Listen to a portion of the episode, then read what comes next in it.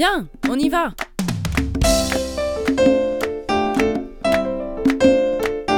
Le podcast des artisans et des paysans en mouvement. Signé La Juliole.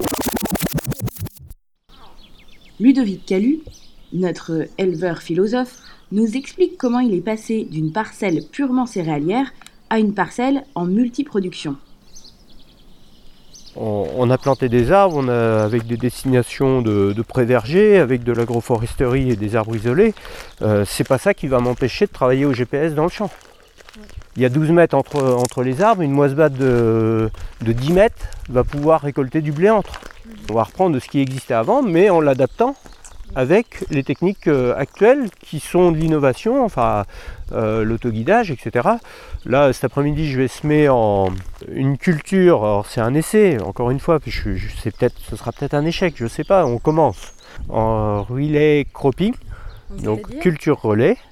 On ressème une culture de printemps dans des lignes d'une culture euh, d'automne qui avait été laissée euh, vierge pendant l'hiver. Moi, je veux le faire avec de la prairie. C'est-à-dire que j'ai une prairie et je veux cultiver des mélanges céréaliers en bande dans la prairie. Donc là, j'ai adapté le semoir pour. L'objectif principal, c'est d'avoir un sol qui soit toujours couvert. Et dans l'idéal, à l'abri euh, des, des arbres qui est la strate supérieure. D'accord, Donc ça, ça va pas venir du jour au lendemain. Les arbres, on les a plantés l'hiver dernier, donc il faut imaginer dans 10 ans, voilà, les arbres vont grossir, Mhm. etc.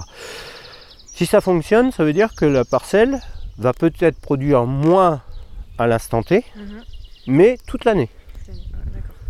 Et va produire en partie de l'herbe qui va être pâturée, euh, en partie euh, des céréales pour faire la ration hivernale, et en partie des fruits, et on va voir tout à l'heure peut-être même du maraîchage entre les arbres. On se retrouve avec des, avec des bandes, et on a des pommes de terre qui sont là-bas. Il y a trois ans, c'était une parcelle de- qui était exploitée par un céréalier où il faisait du blé, du colza, de l'orge, etc. Là, avec euh, ce que l'on va faire, dans 10 ans, on aura une production d'herbes, de céréales, de fruits, peut-être de maraîchage. Euh, tout ça dans la même parcelle. Le podcast des artisans et des paysans en mouvement. Signé La Juliole.